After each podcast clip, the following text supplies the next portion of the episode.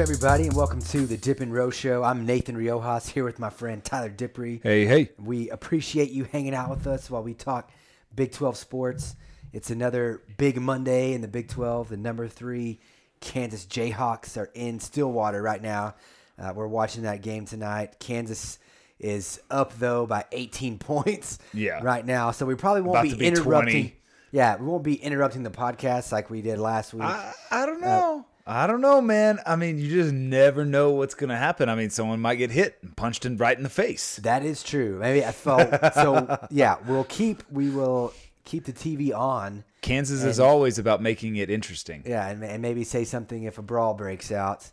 Uh, but you know, last week we were watching Oklahoma and Baylor. That game went down to the wire, so that's what I'm referring to. If you missed last week's episode, we were trying to record the podcast, but then also watching Baylor and uh, Oklahoma go down to the wire. So, anyways, uh, like I said, probably not going to be giving you uh, updates, score updates through the podcast. Yeah, tonight, probably but- not. But yeah, somebody punches somebody. We'll let you know. Yeah, we'll Or chime in on someone that, someone but, uh, grabs a chair, uh, we'll let you know. Yeah, we are we are going to talk Big Twelve SEC Challenge uh, after this past weekend. We're going to talk a little bit about last minute officiating. Yeah. Maybe uh, or just share our thoughts, I guess, on that. Uh, and you know, we recorded on Monday last week, like we normally do, and then Tuesday is when Kansas Kansas State have their little dust up in Manhattan. Or no, that was in that was in Lawrence. Mm-hmm. Uh, but we have not gotten the opportunity to talk about that, so we'll take a few minutes to to talk about that. Uh, and I personally feel like we have to talk about the Super Bowl a little bit because it's one of my favorite days of the year. Always has been. Super Sunday. I get excited regardless, really. So I feel like I'm going to make Tyler talk about that a little bit here at the end. Sure, no problem. But before we do all that, I mean, we have to talk about the thing that the whole sports world is talking about. I mean, probably not even just the sports world. The whole world is talking about right now. It's in the news. You got to talk about Kobe, right? Yeah, I mean, I think you're right. And there's man, there's been so much stuff that's said. Uh, it's going to be hard for us to say a whole lot that hasn't been said already. I, I feel like I'm a, I'm a little bit surprised at the reaction across the country. Um, it just it didn't affect me, I guess, like it did a lot of other people. And I, I don't I don't want to be disrespectful in any way.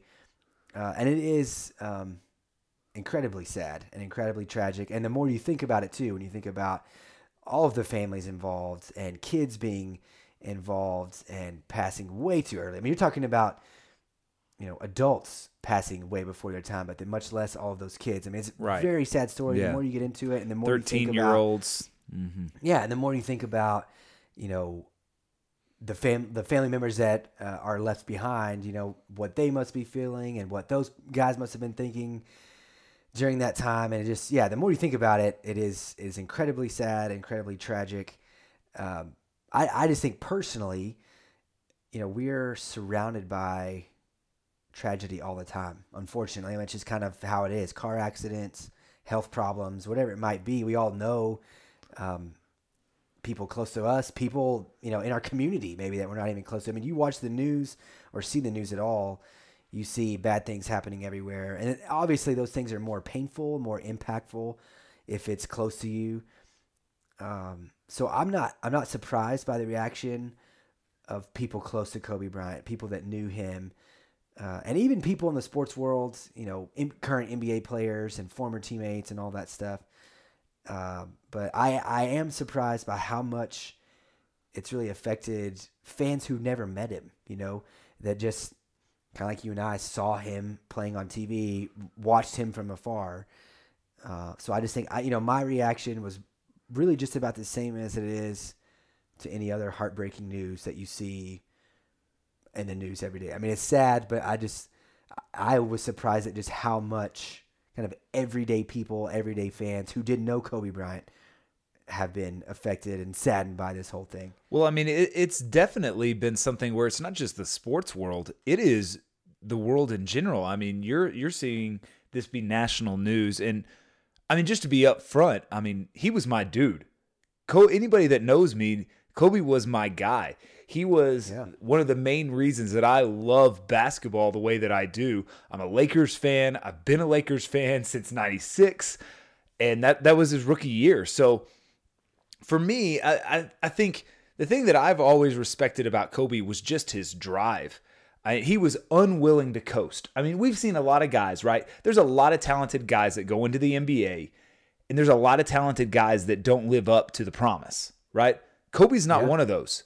He is one of the guys that I would say he maximized every ounce of talent he had, and maybe even more.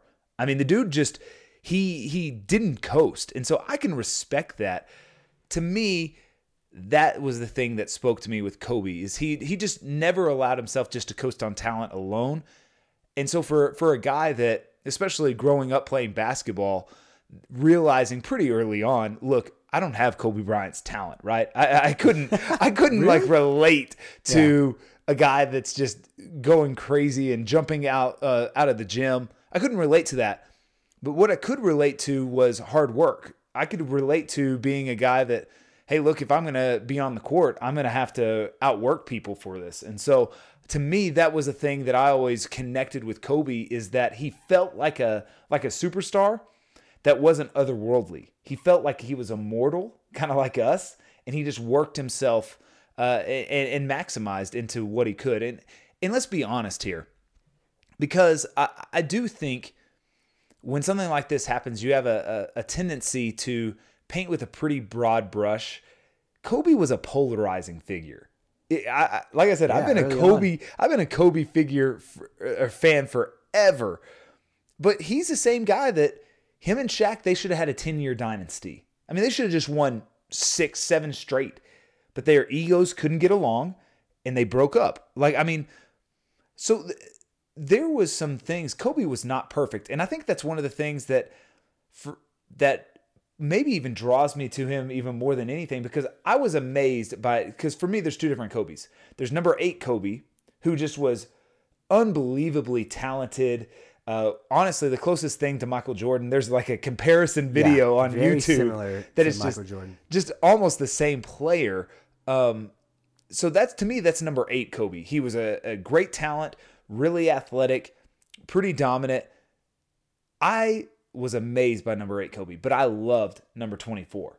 Number 24 to me is whenever I think Kobe figured out leadership. He figured out how to hold himself and others to a super high standard and then allow people to live up to it. I just I to I, I love 24 Kobe because it shows that you can grow in life. You can grow as a leader. You can grow as a man. Uh, and just like J. Cole said, you know, you got to give a boy a chance to grow some, bro. you got to give him a chance. so Well, I, I, I love I- Kobe in 24 in particular. I don't know about the J. Cole thing, but Do you even know who J. Cole is? No, I don't. That's Oh totally my- over my head. oh my God. I mean. I wasn't gonna admit that. I was just gonna say I don't know about all that. But 1985. but, Go listen to it. It's a good one. It's quality. Okay, I probably won't, but but uh, I'll you know whatever. For now, I'll say yeah, sure, I'll go check that out. But what I was gonna say, I think that is a good point because they really were, I think, two different people, like you said, are two different players almost. Mm-hmm. But he was 18 years old when he comes into the league. you know? 17 actually. He signed Or- his first contract Yeah. as a 17 year old. He Either couldn't way. even sign it. His parents signed it for him. Fresh- That's nuts. Yeah, fresh out of high school, and yeah, I mean, you would expect somebody to grow up, uh, you know, from the time that he's 41 to the time that he was 18 when he first came in, and it's just uh, kind of the nature of the beast, I guess, that everybody did get to see him grow up Right. as a superstar athlete in LA, uh, playing for the Lakers. You know, it's Mm-hmm. like all that added up to him having this huge um, career, like right out of the gates. I mean, he was instantly a superstar, and and because he lived up to it. Like I think that's another point. Yes. He's he's one of those guys because he was one of the first, or he was among the first group of guys to come from straight from high school and go to the NBA. Right. But I don't know if anybody handled it as well as he did. And you know, there are some guys like Kevin Garnett that he had a great career, but he was he wasn't Kobe, and he didn't start in L.A. Like he didn't Right. play. He didn't start his career in Boston. He's in Minnesota. Yeah, he was in Minnesota. He's a smaller market, and you know, so yeah, I ha- have a ton of respect for his game. I was never uh, I was pretty. I mean, pretty indifferent about Kobe. Like, I wasn't a huge fan, but I also wasn't a Kobe hater. I mean, he wasn't one of the guys. Um, I don't know. The Lakers and the Yankees are kind of just those teams where it's like you, you root for them, or the Patriots. You you you just want somebody else to win, or where you get tired of seeing them win, or whatever. But I don't know. That's really about it. I never had a strong opinion or strong feeling about Kobe either way. But he is one of those guys that you respect, and you respect him based on. Uh, yeah, the the way that he handled himself as he did get older and he grew up. I mean, he figured it out. I just anybody. Yeah. I mean, anybody, he became a huge advocate, not just on the court but off the court. I mean, for women's ath- uh, for women's sports, he was a huge advocate. The dude won an Academy Award as, for a film. I mean, there's just so much that I, that you can respect the way that he um, he lived it, and especially I, being a a father of a a young girl. Like I love the way that he uh, parented his daughters, and you know, to me, that's something to aspire to, and just to say, hey, look, uh, we're gonna push our daughters to be great. I love that. I just absolutely love that. So, to me, Kobe was a big. It, it, it I guess I didn't know Kobe. It's not something where, you know, it, it's not the same pain that you would see for family members or people that knew him, but I grew up with Kobe, and there are parts of me that have been impacted by his mentality, and so I I just really appreciate him, really appreciate what he gave us, um, and really sad about the news. So, yeah. yeah. All right. Well, let's uh, let's transition if we can to talk about the Big 12 SEC Challenge and what we saw from the Big 12 as a conference, some of the good and the bad, maybe over the weekend. Yeah, overall the conference was five and five. So you had five wins, five losses. It's not a great look for the conference because I don't think the SEC is that good, but also I think the Big 12 is a down year. It's interesting that Big 12 is a down year in football and basketball in the same year. Having said that, you also still have the number one team and the number three team in the nation. But I think that shows you where the Big 12 basketball has been over the past few years, just top to bottom. There's yeah. been no bottom. Well, it stinks because we've been one of the stronger conferences right. in college basketball for I think the strongest for a while. And yes. yeah, to see to see us down, and you know, just like in football season, to see Baylor up at the top, it's weird because they're turning. In, I mean, they're they're legitimate number one team now. They're number one in both polls, yep. not just the AP poll. They're also one in the coaches poll now. I think their win may have been the most impressive. Obviously, they they play a good Florida team. It's not some of the Florida teams that you've seen in the past, but a good Florida team, and they went on the road. They were on the road. That's the thing, and they take care of business. Uh, just a nice strength of schedule win, I think, for the Big Twelve moving forward. Another good thing, and I, I know some people will argue with this, but I think the Texas Tech Kentucky game was a good thing for the Big 12 conference. There really was no loser in that game it was a great game, and it's just a shame that someone had to lose. I, it didn't come. It wasn't like one team played worse than the other. It just honestly it went to overtime. It was a great yeah. atmosphere. I don't know that I've ever seen. And no, I'll take that back. I have never seen the United Supermarkets Arena like that on Saturday. I mean, it was special. It was awesome. Texas Tech just wasn't quite big enough inside and missed a few opportunities late, but I still think that's a win whenever you have a Kentucky going to a place like Texas Tech and Texas Tech really producing and showing up um, and making it very, very competitive and very well could have won that game. Yeah, you don't you don't come out of that game looking bad by any means.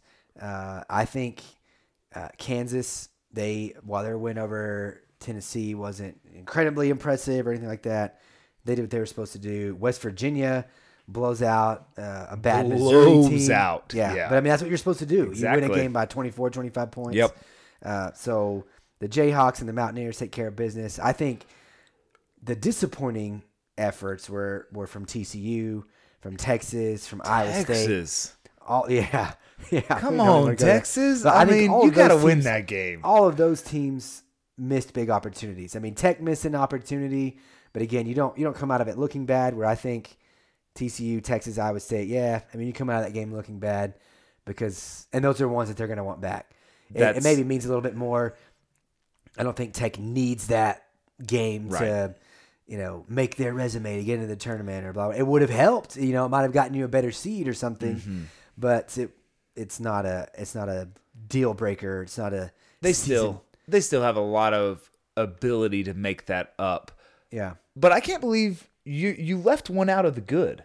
Okay, you left the Oklahoma State Cowboys because anytime you beat the Aggies, the Texas A and M Aggies, it's a job well done. So I to me, I think you left That them is off. true. I mean, that's my bad. I don't. I don't know if you would say that's an impressive win, but I think what you're saying No. is good because they did beat the Aggies. And they- Exactly. they, didn't get it done in their bowl game, but, But we give them a pass for that because they didn't have like anybody for that game. Yeah. At least I do. I don't feel like that was a real win for for the Aggies. So yeah, uh, I don't know.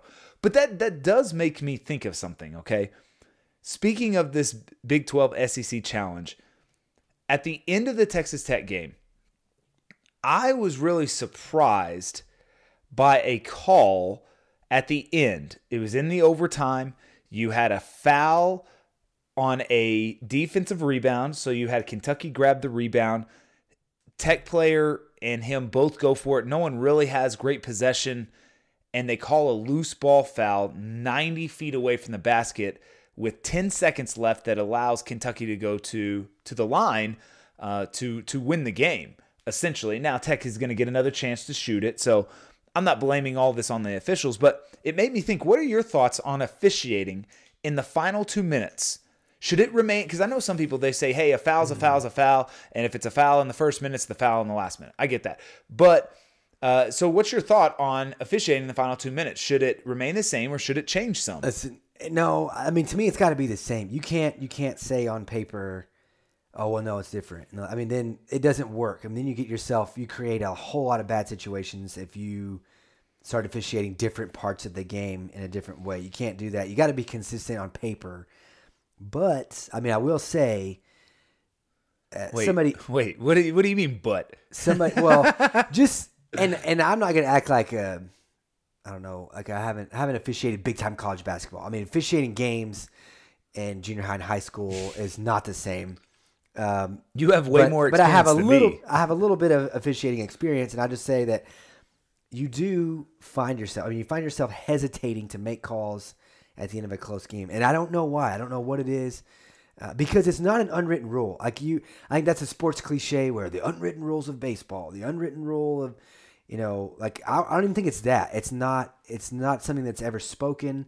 It's definitely not taught that. Oh well, you know, you don't call that. You swallow your whistle in the last two minutes. But it's this idea that ideas come from somewhere because you've heard people say that, Right. And people talk about it all the time.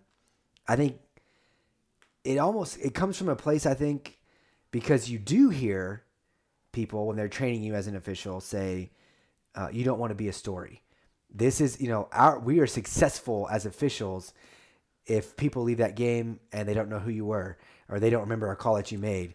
You know if if you weren't there, if you didn't exist, then you did your job and you did it really well. Like that's a good game for officials. You know, it's it's good if no one remembers you. Those things are said. Those things are taught.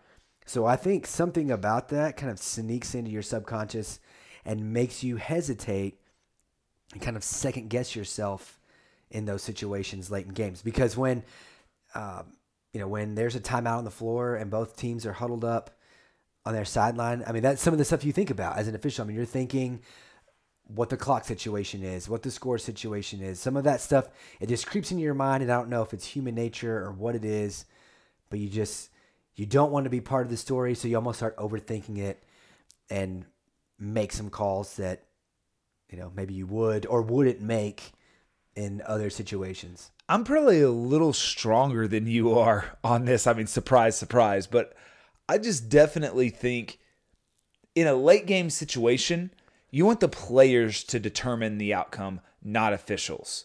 So my my thoughts are it has to be an egregious foul to call it. I want you to let it go. Let it play. You don't want the outcome to be from a bad call. Yeah. You want it to be the players that, you know what, if someone gets pushed out of bounds, call a foul. If someone gets smashed in the head, call a foul, no problem. But it needs to be clear and obvious to everyone. And I, I think that's where, specifically Well- in this game, I had a problem with it being 90 feet away Yeah. from the basket. Okay. And there was no advantage gained there. Yeah. and you got to swallow your whistle. That that ended up, and it's not Well- saying Tech had, still had an opportunity to score. There were 10 seconds, okay? So this is not sour grapes and saying, because Tech could have still tied it up. But to me, I want to see Kentucky go down and win that game.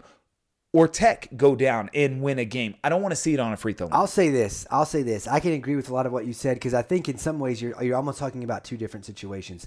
I think the official that made that call is probably looking at it today or looked at it the next day or almost uh, sometimes you make a call especially in basketball because basketball is so fast and if you hesitate at all about making a foul call, a lot of times the ball's already gone the other way, or something's already happened. A shot's been taken now, or whatever. And you, I mean, if you don't call that foul immediately, either look awful because you called it late, or you know they're already halfway back down the court. I mean, it, it moves so fast. You make calls that you regret almost immediately. Sometimes, you know what I'm saying. So I, I would not be surprised at all if he regrets making that call. And but, and, but then at that point you blow your whistle, like it's over. You know, you blew your whistle, you got to sell it. Uh, and that's just that's part of the game, unfortunately. But I think we might we're almost talking about two different things here because your question to me was should you officiate things in the final two minutes the same way that you do for the rest of the game? Yes, I do think so. Like I don't think so. Though. Well, hold on, hold on. If you're driving to the basket and there's contact, you know, because there are there are there's contact when there's no foul called, and then sometimes there's contact and there is a foul called. Yeah. To me, those are the ones that I got to call it the same. If I'm going to call that in the first half, and I think, hey, he gained an advantage, I got to call it. Whether I think, ooh, that's going to affect the game, it was borderline, you know, like this could this is going to swing the game one way or the other, whatever. Those are the ones you have to call. What you talked about, like, oh, you got to swallow your whistle on that because 90 feet away from the basket. To me, that doesn't have anything to do with the last two minutes of the game. You just got to swallow your whistle on that because it's 90 feet away and there's no advantage gained. If if the ball changes hands, if possession of the basketball goes from one team to the other and it's 90 feet away from the basket, okay, I got to call that. Or sometimes you make a call and it's official when you feel like you're losing control of the game and it's getting that physical.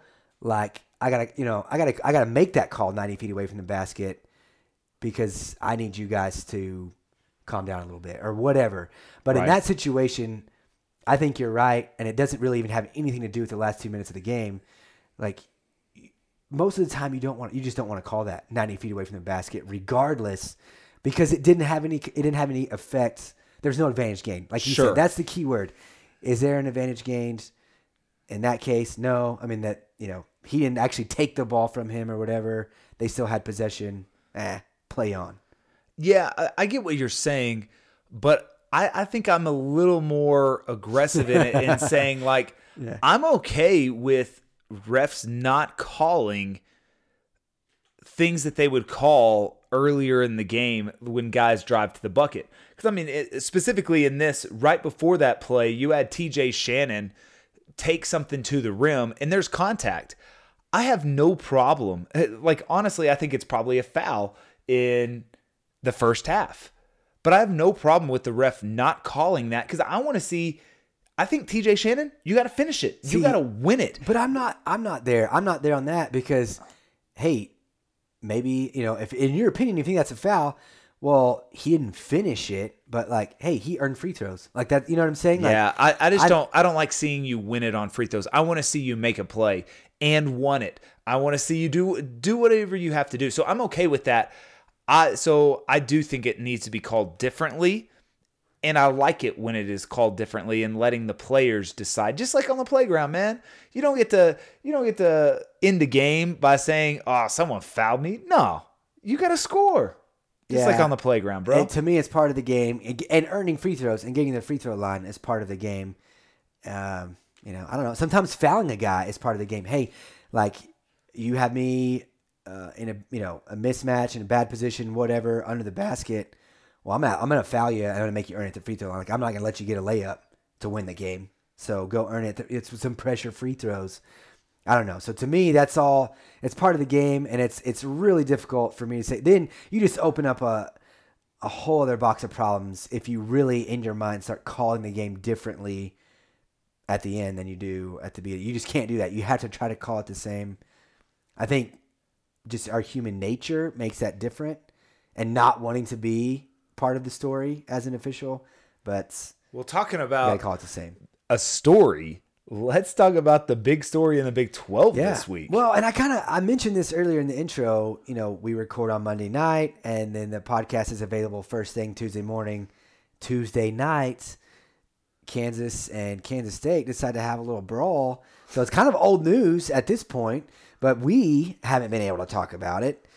And I think you know the one thing that I'm still kind of holding on to from that story. I'm just I'm surprised that the punishments weren't greater in this situation. I just I expected a lot more, especially based on everybody's reaction uh, from you know from seeing the video and all that, like hearing all the sports personalities and sports talks people talking about. I'm like, oh, this is not going to be good for Kansas or for these players. Well, yeah, a guy picked up a chair and tried to hit someone with it. I mean, I can't believe De Sousa isn't suspended for the year. 12 games is an absolute joke. It's a joke.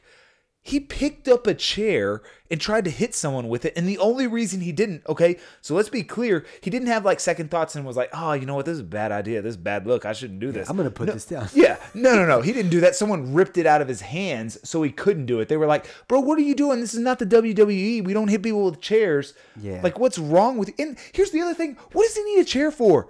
The dude's seven foot two sixty. Who is he scared of there? Okay, is he scared of the six foot one hundred and eighty pound like guard? Like, I don't understand. Why do you need a chair? Get out of here this to me it wasn't quite the same caliber of fight as the malice in the palace you know several years ago for pacers and the pistons in 2004 Yeah. because that one was not just players but it was fans and Yeah, it was I just- mean, he ran up it after was a fan. yeah ron was- artest went yeah. up at him and there was a of course before that he got hit by a beverage and i mean it's just all sorts of craziness that went on so that wasn't quite that level but it was bad. It was a very, very bad look for both both programs and the Big Twelve and college basketball. Well, there were some good punches thrown. I don't. I don't think Yeah. I saw. I didn't. I didn't. I mean, obviously, I didn't uh, analyze the video as extensively as some people did, probably, and as as much as the Big Twelve officials probably had to look at it and try to decide what they were going to do. I'm not sure but the Big Twelve some- conference actually looked at it though. They probably just said, "Oh, Kansas, you want 12 games? Oh, okay, that sounds good to us." No, I mean, that's pretty much how they handle everything else. Punches thrown, and just I don't think too many of them landed. But like you said, that picking up the chair, it's you know, I think that's excusable if it's like.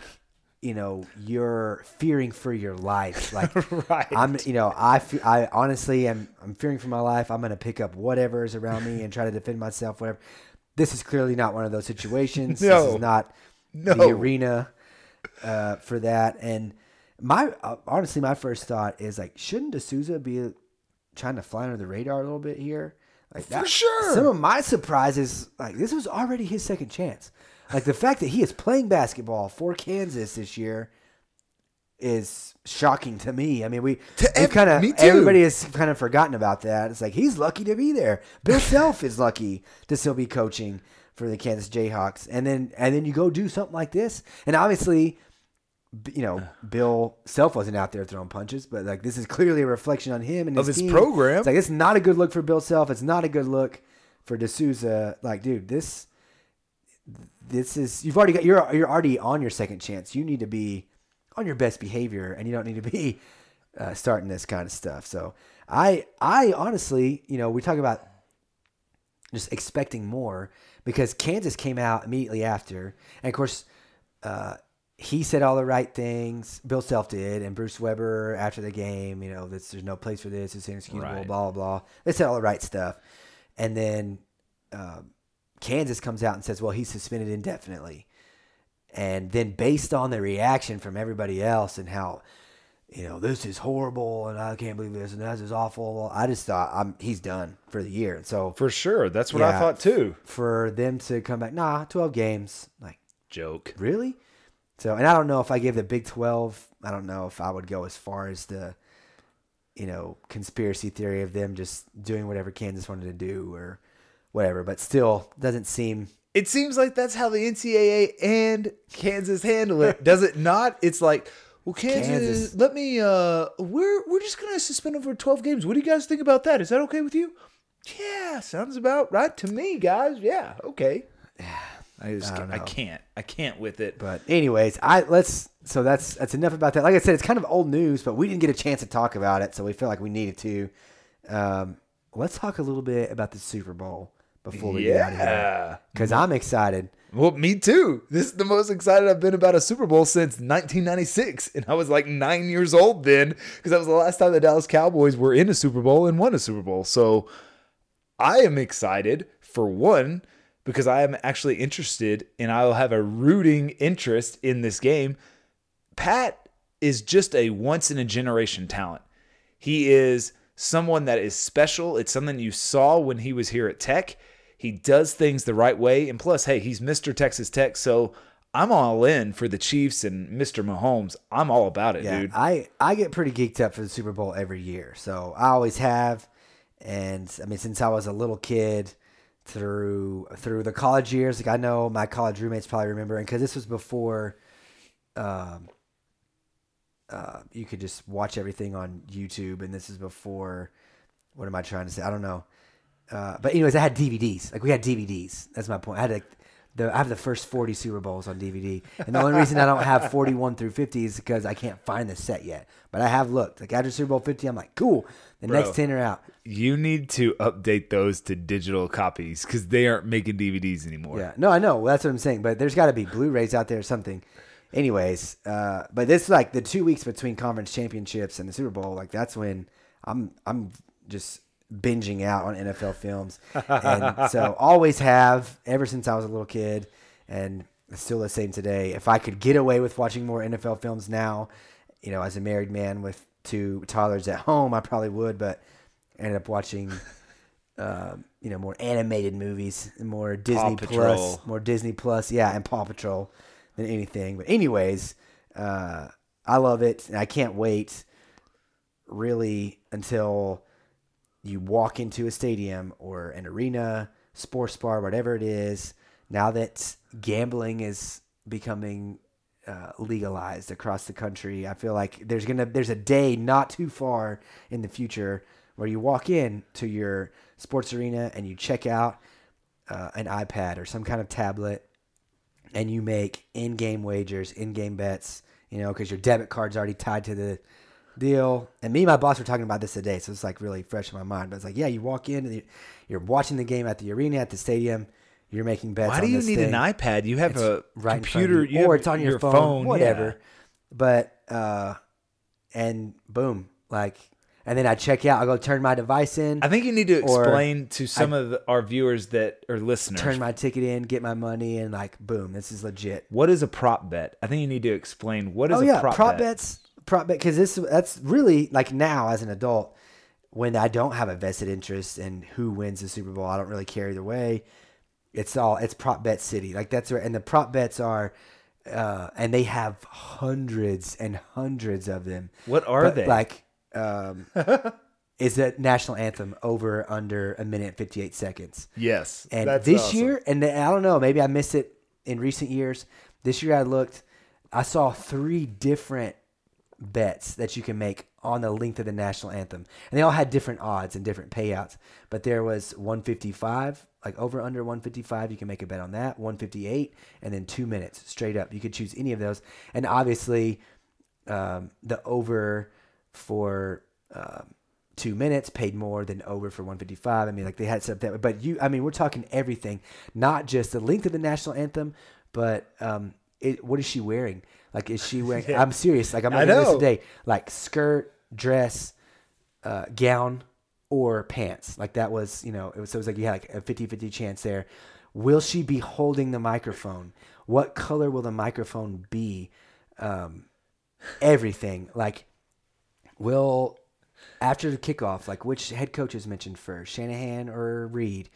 Um, It's all the most how, random and like things. how many uh, tweets or Instagram posts or whatever will uh, Patrick Mahomes' girlfriend have during the game? How many TikTok videos will his little brother post during the game. And like, I mean, and you, I mean, they go on and on and on. So The this is reason, what I'm talking about. the reason that And- they're great is because it's not just for sports Yeah. fans; it's for well, anybody. there's 'cause all of those- anybody can bet There's on those. so many of them related Right. to the halftime show. Yeah. and and then there's also, but then there's ones related to the game, like.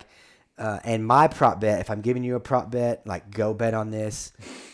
Jimmy Garoppolo, like the over under for pass attempts in this game is 16 and a half. I'm taking the over on that all day. I think that's a lock. There's no way. I mean, I'm thinking at least he's going to throw the ball at least 20 times. Stone cold lock of the century. Yeah, exactly. So, but yeah, so you can make bets that are actually related to football, like passing attempts, passing yards, rushing yards, receiving yards, who scores the first touchdown, all that stuff. But yeah, if you want to get into the national anthem and what color Gatorade gets dumped on the winning coach and if does it at all, whatever, I love it. Prop Bet City, to me, the best Super Bowl party uh, that you can have is when everybody at the place has a stack of ones and then you're just making bets all night. And it doesn't have to be crazy. I mean, you're not talking about gambling a lot of money or losing a bunch of money or even winning a bunch of money for that matter. It's just like poker night with your friends. Like it can be maybe as high stakes as you want it to be. But hey, I bet you, I got a feeling they're going to turn it over on this possession. Like you give me four to one odds on that. Like, or like, I bet you two bucks he's going to miss his field goal. Like, how much you want to bet? There's a GoDaddy commercial in this next commercial break. I mean, whatever. I mean, all that stuff. And so, whatever. I'm not. I'm not vested in this game either way. I just want it to be a good game, and I think it will be a great game. I think this is actually setting up to be a good football game. But more than anything, I just kind of root for my picks and I'm looking to have fun. So it'll be fun. Every Super Bowl Sunday is a lot of fun. So you talk about prop bets, but I want to talk about the other thing that's outside the Super Bowl that everybody always talks about. You know, the day after you talk about Super Bowl commercials. Can I just be honest with you? I think Super Bowl commercials are way overrated. Yeah. Like way No, I agree with overrated. Th- There's nothing of real value that comes on.